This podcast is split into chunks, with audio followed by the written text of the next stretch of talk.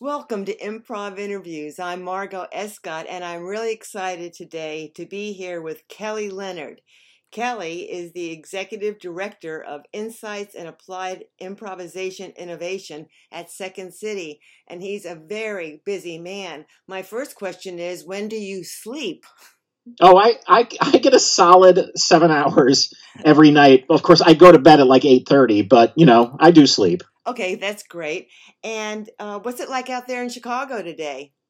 Uh, I I heard rain on the roof last time uh, uh, an hour or so ago, so I think it's like off and on uh, rain, and it's a little more uh, cool today. Great. Well, um, cool weather is good because I'm here in the heat of Florida right now, and No. um, so there's so many questions I could ask you. But I want Yeah. to start off with um, asking you about how are Nick and Nora?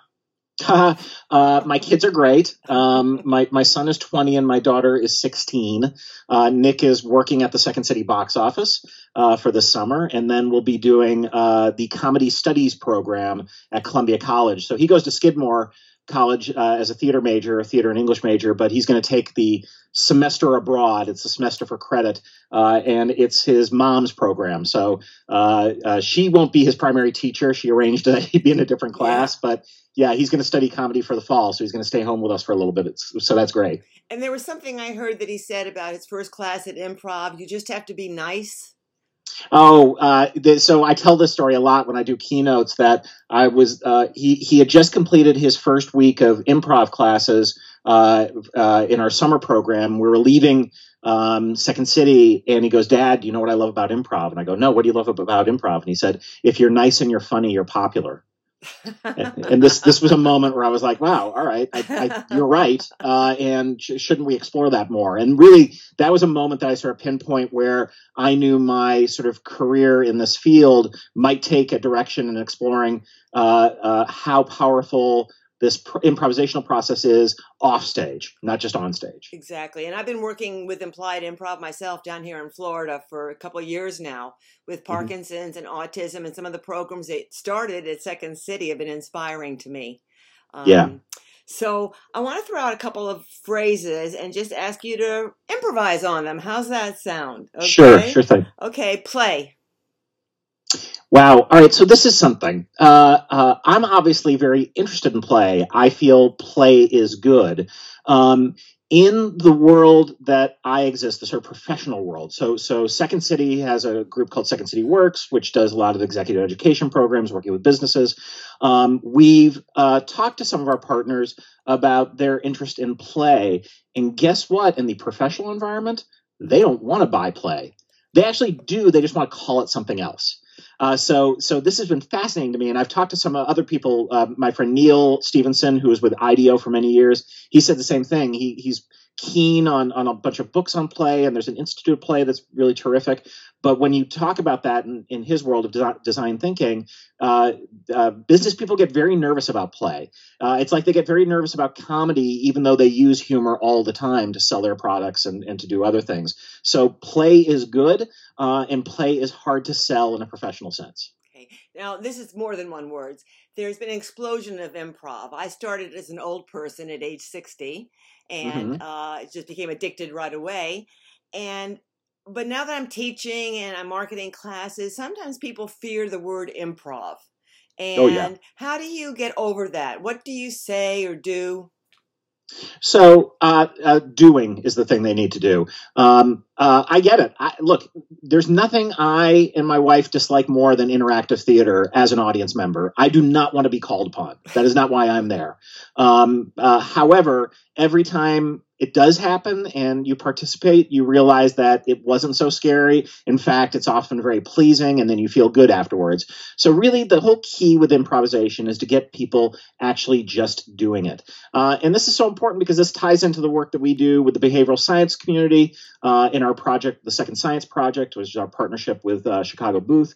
Um, there's tons of research out there about how human beings wildly um, uh, overestimate how awkward and terrible things are going to be. Uh, and then when they just do them, it always goes better, uh, almost always goes better. Or even if it doesn't go as well, it's not as bad. Uh, and, and this is why programs like improv for social anxiety have taken off so much because that's it is this this idea of the impending doom uh, the right. before and the after. And what we know about improvisation is you want to stay fiercely in the moment. You want to play the scene you're in not the scene you're supposed to be in.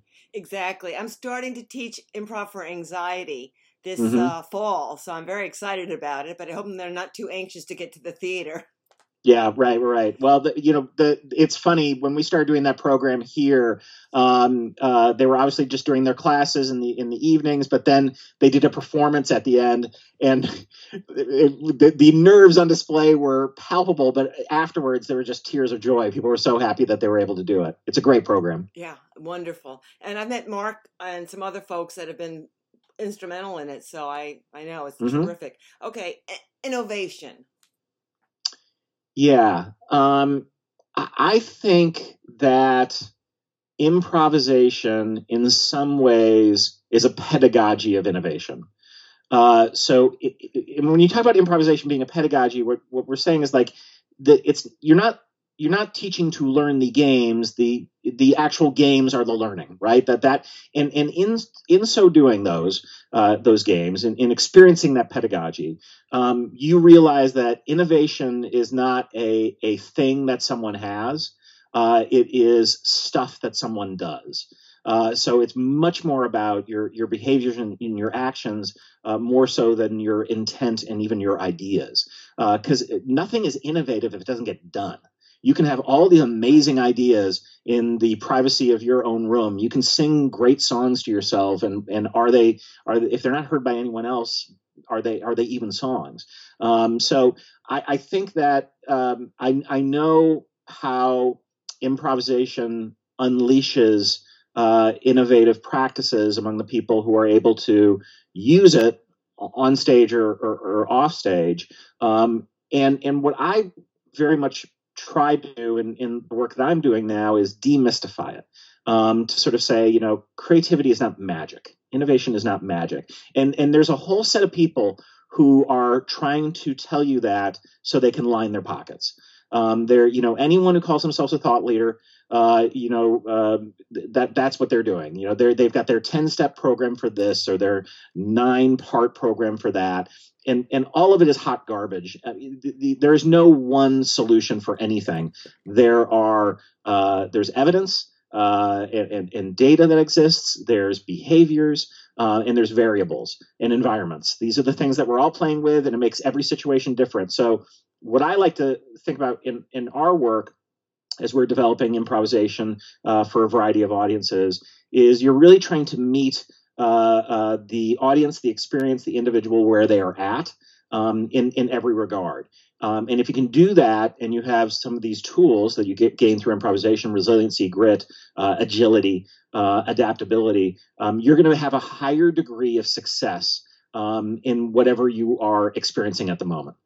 Exactly, and as a psychotherapist for 34 years, when I first took my improv class, immediately I saw the connection with so much with psychotherapy. And of course, the fact that Viola Spolin was a social worker and I'm a social yeah. worker made the connection even more real. So, um, Charles Limb, University yeah. of California, can you talk a little bit about that project? Because it's fascinating. Yeah. So uh, Charles Limb, uh, about 10 years ago, was working at Johns Hopkins um, and he is uh, uh, a neuroscientist. He also his his specialty is um, cochlear, so of the ear, uh, and and dealing with with people with uh, hearing loss and and that sort of thing. He also is a sort of amateur jazz saxophonist. Um, so he always had this love of, of improvisation first through music. And then with his work with the human brain, he was sort of like, well, what what is going on in the human brain when when it improvises. So he had to create. Uh, he he wanted to put uh, jazz improvisers, musical improvisers, inside an fMRI machine, mm-hmm. um, and so he had to invent something that was not metal. So it couldn't be a saxophone and couldn't be other kinds of uh, uh, reed instruments because the, the, there's too much uh, metal involved. So he actually created a plastic piano uh, that he co-developed with someone and then they observed the brain with all these improvisers doing both uh, composed music and then improvised music.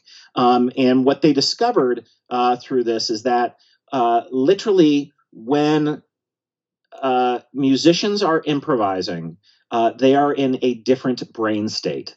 Uh, and that particular, and I'm not a neuroscientist, so I'm just I'm trying to say it as I know it. But essentially, what's going on in, in, in the brain when someone is improvising is um, the part of their brain that self censors and judges goes down in activity, and the part of the brain that is open to novel experiences and self expression goes up. Um, and then he did the study with freestyle rappers, same thing. And now he's doing the study with us. Uh, we're sending theatrical improvisers to San Francisco. We've been doing this for a few months, um, and the same the same uh, results are, are, holding true. And we had lunch a few weeks ago, and he said, you know, there's many things that we need to still study and figure out about this, but just knowing that when the human brain is involved in a creative act, that it needs to be and it is in a different state, uh, says a lot uh, uh, about um, how people might want to approach uh, creativity. Uh, and I think it supports what I was just saying before, which is it, it is not creative creativity is not the province of a few people. We all do it. It's simply that we have to allow ourselves to do it. Um, and as you and I probably agree on this, improvisation is the gateway uh, to that. It literally uh, does the things we're talking about to get you into your sort of flow state, to use another term. Great. Judgment. Yeah. Uh, uh, judgment, uh, along with uh, fear uh, and shame, are creativity killers. Um, I, I, and this is the world we live in right now. We live in a world of fear, shame, and judgment. Um, and it is why we're all improvising so poorly uh, right now that people aren't able to talk to each other. They're not even able to see each other. Uh, they're not able to sort of see their uh, their differences as as opportunities. Um, mm-hmm. so I, I, mean, you you have to suspend your judgment brain um, to successfully improvise, and that doesn't mean not being responsible. Um, it, it's also understanding that you're always going to be judging in a certain regard, and we all have these biases, and there's noise. All this stuff is going on, um, uh, but it is absolutely crucial if we're going to advance as a species if we're going to advance as a country, if we're going to get beyond the place that we are right now, which I think we should all be in agreement is terrible, um, we are going to have to, uh, on many occasions, withhold judgment. Um, and uh, and again, I, th- there's a there's a great Karl Weick uh, uh, statement. He's a University of Michigan uh, professor who says you need to fight like you're right and listen like you're wrong. Mm. And I always love that because it, it, it really contains both those things, which is we're not saying you need to take away your agency, um, and we're not saying you don't need to resist. Um, uh, and or, or, or, fight like mad for the thing you believe in. Uh, but at the same time, recognize how how much noise and bias is going on in your human brain, and that if you listen like you're wrong, if you take the chance to just sort of hear everything that's being said to you, um, that is the only way that we can sort of successfully negotiate a way forward. Um, don't mean to get on a political rant, but it's a one that sort of goes to both sides, I think. Yeah, it does, but I have to admit I'm dealing a lot with post-traumatic anxiety disorder. So. Uh, oh yeah, well, I, I always ask people. People say, "How are you doing?" And I say, in Trump-adjusted terms, I'm just fine. Um, but yeah. okay, that brings up another word: fear. Again yeah. The, uh, here's the thing i know from overseeing the second city auditions for decades mm-hmm. which is uh, if we're seeing in the first round so we'll see like i don't know 900 people over a week. Um, and uh, they'll come up in groups of like say 10 or 12 in, in the very first leg of the audition um, as they're walking on stage and we have their sort of list of names and we know who, who they are uh, i'll start making a check mark next to the people that i'm pretty sure are going to fail that audition uh, uh, uh, certainly. And it's all based on expressions of fear. Um, they are sweaty. Uh, they are they've got ticks. They are hugging the back wall. They're they're, you, they're just displaying fear. You cannot successfully improvise when you're scared. Um, uh, you you have to find a way to fight the fear or use the fear. And again, it's it's it's not you're not going to be able to eliminate it. You, you know, this we're we're not robots that way, but you can find ways to channel it. It's a lot like stress you know, people talk about stress and they immediately assume it's a bad thing. It's not a bad thing. We get to great performance through stress, uh, but it's it's moderate forms of the stress. It's sort of focus stressed. It's also understanding that you can't keep yourself at a stress level for an entire day. Um, there's a reason that most improv classes are not any longer than three hours. You can't successfully improvise and have that level of focus and attention for more than that. You will burn yourself out. So you have to find ways to sort of mindfully recognize the fear, place it apart from you in the act, and then come back to it later when you might need it when someone's chasing you down an alley. I think the expression and the knowledge that fear is the flip side of anxiety has helped me in my life and a lot of other people that I work with. If you recognize that the energy of fear and anxiety is just a flip of excitement, yeah, just channel it that way. Okay, mindfulness. I was just talking about this. Okay, so I talk about mindfulness a lot, which drives my wife a little bit mad because she has a mindfulness practice and I don't. Uh, I, I seem seemingly am incapable of, uh, of uh, a practice in that. Um, I believe it. I think it's important. I think it's definitely connected to our work. Um, I actually had the. I was just talking about this with a couple colleagues. Um, a couple weeks ago, I was in Silicon Valley working with Kim Scott. Uh, Kim is an entrepreneur. Uh, she worked for Apple and Google, and she wrote a terrific book called Radical Candor. Um, and we are co developing uh, workshops that mix her uh, theories and radical candor around feedback and communication with our improv based exercises. And one of her uh, uh, partners in the organization, Amy, uh, is a uh, she teaches mindfulness uh, and and some other um, yoga and some other stuff. And she asked if we wanted to come on day two early and do breathing exercises and you like you can't i wrote a book called yes and i kind of can't say no in that situation though i was a little scared of doing this so so there we go. That's it. That was my book. And then so the the three of us uh, who who were still around came the next morning, and she had us lie on our backs, and we did these breathing exercises, and we did this for about half hour, forty minutes. It was incredibly powerful. It was in, in, incredibly moving. Um, there was some self-discovery there was emotion that came up um, and i just recognized like this is this is something i've got to explore and experience and i'm scared of it this is the fear thing right and so what it is i'm a little scared of it so i push it away the default behavior as behavioral economics has, uh, has shown us is to do nothing uh, or say no um, and i've got to find a way to nudge myself out of that to begin to explore some mindfulness training because i think it's going to be very very good for me I, I know it will be. And we teach improv with mindfulness, and it's a powerful tool for yeah. people. Um, I'm sure you actually I think you're a mind very mindful person because you're in the present moment at what you're doing. Yeah, I, I I think so too. I think I think I you know the, the mindfulness aspects of improvisation I think I can glom on to very well because I'm, I'm very I'm very present wherever I am. I don't tend to linger uh, in the past or an imagined future.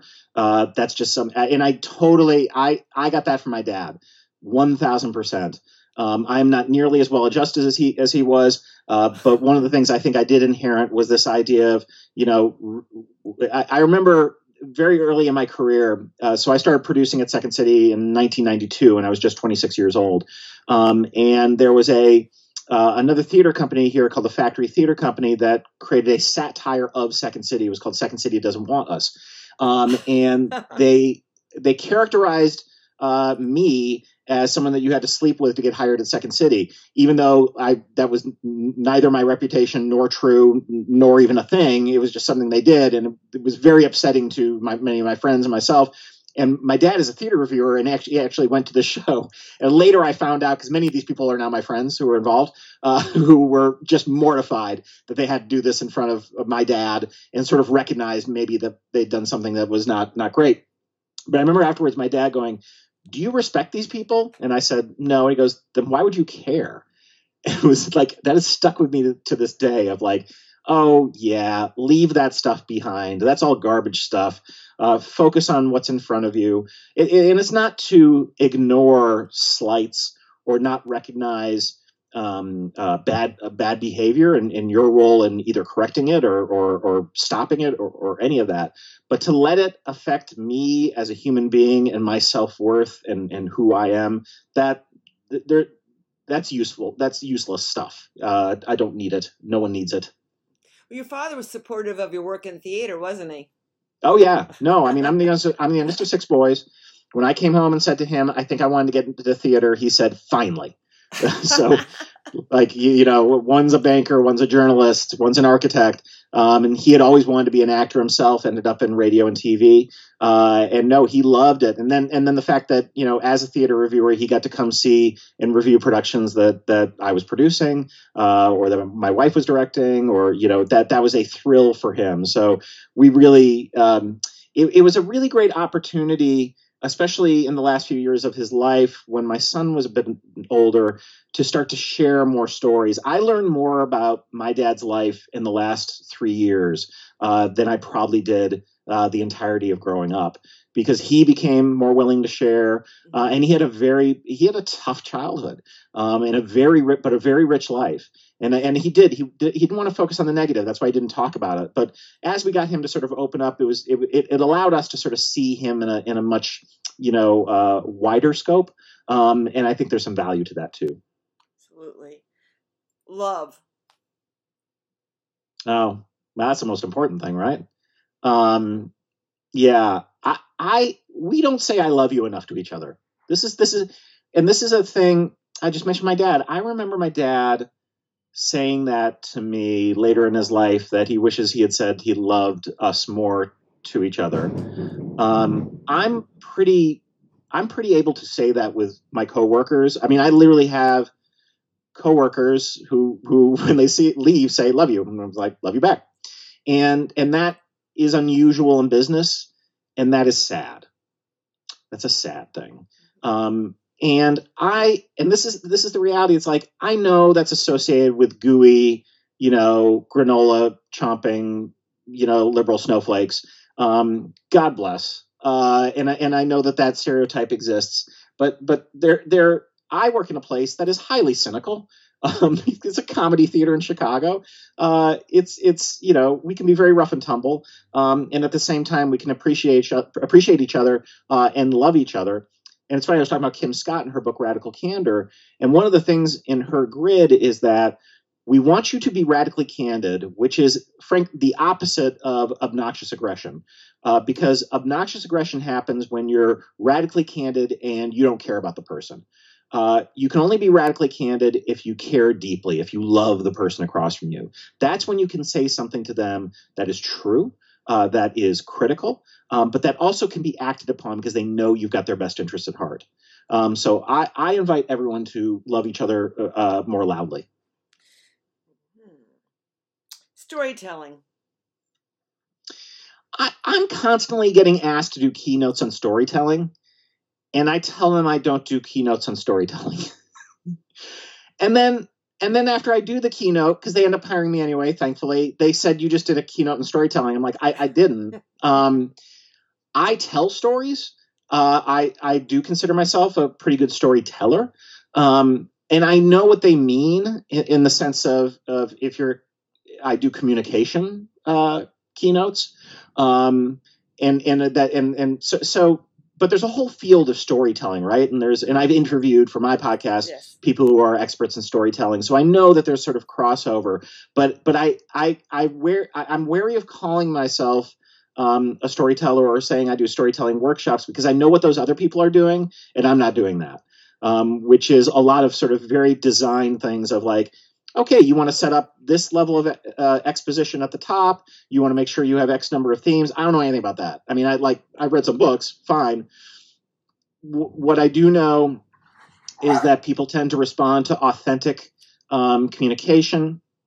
I do know that if you want people to really hear what you're saying, uh, you shouldn't have a bunch of bullet points behind you on slides. In fact, any slide that you have behind you is fighting uh, for the attention of what your words are saying. So if you're a compelling enough speaker, you actually shouldn't have a slide. I think that one of the most popular TED Talks of all time is Sir Ken Robinson. I don't think he uses any slides. Um, and I know that uh, uh, human beings crave stories and that we tell stories to ourselves to make sense of the world. Um, so that when you can share a personal story, especially if it's a personal failure, uh, that can have a lot of impact for the audience because they can relate to you. Um, I it, one of my favorite. I know everyone's talking about it, but the Netflix special Nanette uh, that the stand-up Hannah Gadsby has, has, done is an incredible lesson in comedic storytelling and dramatic storytelling all wrapped up in one, where she deconstructs comedy while telling her life story and then becoming a way for us to understand identity through someone who has been broken and has survived and been res- resilient through it. It is it works on so many levels. I, I if you haven't seen this thing, everyone should see it. Focus. So I focus is the beginning. Before you can improvise, um, you have to learn how to give and take focus. And you have to learn that focus is less a noun than it is a verb. And that um, uh, and, and that focus uh, uh, operates in many uh, ways. So when when you look at sort of especially Spolin exercise, viola Spolin exercises, and um, uh, you you see that there are so many exercises that are simply about where do you put your focus. Um, games like Red Ball, or you're counting bricks on a wall, or you know whatever, all those sort of listening exercises as well. And what I have found um, is profoundly true across both uh, uh, theatrical improvisers as well as when we bring this to businesses is that it's not until they start doing those first focus exercises that they realize that they might have a focus problem. Um, and, and then it becomes very apparent, uh, especially in the last 10 years or so, because the advent of social media and all forms of digital communication, um, we our, our, brain we're in a war right now. We're in a, a, a war of focus. Um, they, we have got to develop the equivalent of seatbelts uh, for all the media that exists right now. Uh, the fact that we're giving, you know, uh, preschool, early childhood uh, uh iPads is criminal. Um, with regard to for, for, you, you want imagination, you want play, you want creativity. You know, take the iPads out of their hands until later. Um, so and and fo- my, my friend Neil Stevenson uh, always talks about uh, he holds up his his cell phone and says in future generations uh, this will be like the hip flask. You know everyone used to hear around a hip flask you know and, and now they're gonna look at it like what you're drunk on technology. Um, so I, I feel like we have to reclaim our focus if we are going to get anywhere and maybe that's part of the problem i was talking about earlier with us not hearing and seeing each other Totally agree with you on that. Totally. Yes, and. Well, it's helping put my son through college. my, uh, it's funny when I wrote when we were co-writing the book because I co-wrote the book with Tom Yorton. Um, the book was the book that when we sold it to our publisher at HarperCollins was called "The Revolution Will Be Improvised." Uh, Tom and I have a deep and abiding love of uh, soul and fusion music. Uh, this is a play on the late great Gil Scott Heron. Um, the Revolution will be televised, uh, uh, and uh, and they, they love the title. Uh, during the writing period, we're we're almost done, and uh, HarperCollins was having a sales meeting in Chicago. And they ha- said, "Hey, do you want to come talk to all the salespeople about your book?" And we said, "Better yet, why don't we lead them through an improv workshop?" And they're like, "Yeah, great."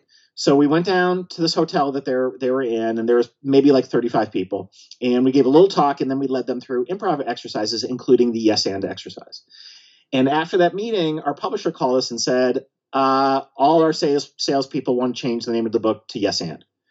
And we're like, why? And they're like, they could not stop talking about that as an idea. It was the stickiest of improv terms, and I think that's I think that's generally true. I think that for most people, if you say, do, you know anything about improvisation? They're like, oh yeah, that's the yes and stuff. Now that also means that can people can use it, you know, for evil. Um, I often say, you know, if it can't be used for evil, it's not a superpower, and improv is a superpower. Um, and so you can be like, I yes ended that idea when really they're nobodying the hell out of the idea. Um, so I, I, you know, yes, and it's funny too because my wife and I get in this. She doesn't love yes and. She thinks yes and is kind of too uh, not really representative of what's really going on there, which is much more about exploring and heightening. Mm-hmm. Um, uh, and she's probably not wrong. but it, there's something about that phraseology that sticks with people, um, and I think it's a good place to start. So, and it's about acceptance. It's about accepting yeah. everybody's point of view. You know, the I worked a lot on addictions, and the 12 step mm-hmm. programs also have so many parallels with improvisation. It's just so many things do. It's incredible. You're working on so many projects right now. Is there something you're really excited about coming up or? Yeah. So, um, I'm going to be doing a, a, a, interactive keynote at the Cleveland Clinic uh, in Ohio next week. And part of what we're talking about, and it's, it's more traditional because it's the operations people, but part of what we're going to talk about is this improvisation for caregivers program that we started. So, about, I don't know, three years ago, I got a call from Adam Grant. Adam wrote uh, the book Give and Take and Option B with Sheryl Sandberg. He's a Wharton professor, um, and he's become a friend over the years. And he said, I have a friend named Ai-jen Poo who's moving to Chicago. You should meet her. Um, and when Adam asks you to do something, you just do it because that's what his research shows. Uh, and he's right. Uh, but I didn't. I, I Second City. I just had this fire. Um, I had begun working on the stuff at the University of Chicago, so I was very busy and distracted. So I didn't do much research. I just showed up for this this meeting with Ai-jen at a restaurant, and I was 15 minutes early, as I always am, and she was 15 minutes early. So immediately we're like, yes, okay, we share that. And I sit down with her and I start talking about I, I, this is what I, what I said. I'm like, I just came from a session at the University of Chicago. Can I tell you about what I was working on? And she goes, Yes, just do that. So I started talking about the improvisation and behavioral science stuff. And she, I'm like, I, in about 10 minutes, I'm like, Should I keep going? She goes, Yes, keep going. So what I learned later is that Ai-jen is the co-director of two organizations. One's called Caring Across Generations, and the other is the National Domestic Workers Alliance. She's a 2015 MacArthur Genius grantee. She sits on the board of the Ford Foundation. Um, uh, people might know her as Meryl Streep's date at the Golden Globes this year. So when they brought all those activists, I, Ai-jen was there. And this woman is like the fiercest, warmest, loveliest, smartest, badass I know.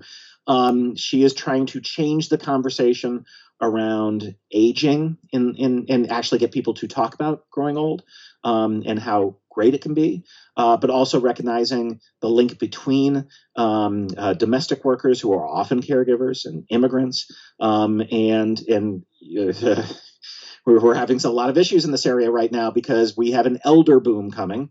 Uh, we have so many people who are going to need care, and primarily the people who care for those uh, folks are immigrants, and we're suddenly saying that they're not welcome. Uh, and uh, you know this is well before our, the the election. Uh, they were getting reports, um, uh, the folks at the National Domestic Workers Alliance, that in various parts of the country, um, various brown and and yellow and non-white people were being asked for their papers. It's Like this is not the America I grew up in. And so, uh, in talking about the work that we do in improvisation and behavioral science, and then talking about the caregiving community, it became clear to both of us that we could all work together and it would be a very powerful thing. So we ended up developing uh, this idea around improvisation for caregivers. We gave a, uh, a presentation and a beta workshop at the Aspen Ideas Festival, and the Cleveland Clinic uh, Las Vegas branch uh, commissioned uh, a six week program, which we led, um, and it went great. Uh, we did that earlier this year. We got some data. and what, what the date what the data showed us is that it was a small sample size, about 12 people, but what it showed is that uh, over half of the group felt a decrease in burden and depression. Uh, interestingly, uh, that was almost exclusively the younger caregivers. So, w- one of the things that we're going to examine in, in, round two is that per- perhaps with the older caregivers, there needs to be earlier interventions or uh, more sustained uh, training. We're not sure. This is the stuff we need to need to explore. So, we're early in this program. Um, uh, and part of what I'm doing now, as I go out and talk about it to different kinds of organization, different organizations, is I'm looking for partners. We're looking for folks who can help us uh, fund more studies, uh, fund the opportunity to give this to people uh, in communities where they can't afford it, um, what we know is that there are many forms of caregivers, so we have been able to sell some of this stuff into into into um, uh, uh, hospitals and, and other sort of health institutions. So I, I often say to people, um, it is my guess that in three to five years, if you come to Second City, you're going to see an entire business that is just health and wellness. Um, I think that's in, entirely true. Um, and I think we, we're the ones to do it. We, are we're, we're the biggest. We've got the you know the deepest roots in this work, um, and we're in a perfect place in Chicago where there's so many of those the intersection of that work. Um, so it's kind of this is one of my goals is to spread this word and to find more people um, who can help us uh, uh, spread this. And, and and here's what we have to do: we have to create train the trainer programs that will allow um, individuals to benefit from the development of this work at the highest level. So we have the best uh, uh, pedagogical improvisational curriculum developers through Second City, working with medical professionals or professionals in these various offshoot fields. And then what we need to do is be able to train that to just thousands and thousands of thousands of people who can take it all over the world and into their own communities. So that's the thing I think right now, if you were saying what I'm most passionate about, is the thing I am most passionate about. Well, I can certainly hear the passion and collaboration. I think you're a genius at collaboration. I've looked, you, you've done so many innovative things during your stay at Second City, and from music and dance and other things that mm-hmm. you've incorporated. And I just love that collaboration, which is part of improv as well. So, um, uh, you've met so many incredible people in your life. Yep. And uh, and you're an incredible person too, Mr. Leonard. Oh, um, thank you. So as I close this podcast, and I hope it's not the only one we ever do together because this mm-hmm. is fantastic. Uh, I I'd like to do something that one of my um, inspiring podcasters does, and I'd like to close with a yes and moment from you. uh, yeah. Okay. Um, here's one. Uh, so I uh, when I st- started at Second City, um, I was 21. Uh, I was a dishwasher, um, and uh, I, I, was recently out of school, and I got engaged to my uh, uh college girlfriend. Um, and she didn't want me working so many nights, so I started working. Uh, so I, I, went to uh, so I'd been on the night staff, and I went to um, uh, Anne, who ran the box office, and I said, "Hey, is there a chance of daytime shifts?" And she said, um, "Yeah, yeah. Why, why, don't you work Monday through Thursday during the day, and then Friday nights?" Uh, and so uh, I did that. Um, and um, I uh, and my wife was very happy. So I got married. Uh, actually, Anne, the box office manager, caught the bouquet at my wedding uh, which was fun because she was getting married like a month later. So it was a very funny sort of uh, um, moment. Um, uh, cut to uh, a couple years later, and uh, my marriage is dissolving, uh, and Anne's marriage is devol- dissolving, and we're working together, and we're both getting divorced, and we decide to go out. Um, and I've now been married to Anne for 22 years uh, Anne Libera, who did catch the bouquet at my first wedding. Um, and I often say uh, in in meeting her um, and falling in love with her, it's a lot like when I first got glasses. It's that that idea of I didn't realize there's definition on trees. Um, that's the experience that that I had, and so the greatest yes and of all was uh, me finding finding Anne um, and um, allowing myself uh, to be uh, to both accept love from her and and be in love with her. Uh, so that's my yes and. Well, I gotta say that's the most beautiful story. It's bringing tears to my eyes, and I want to say I love you, Kelly Leonard. This love been wonderful. I want to thank you so much for joining me today, and wish you all the greatest success in the world. Thanks so much.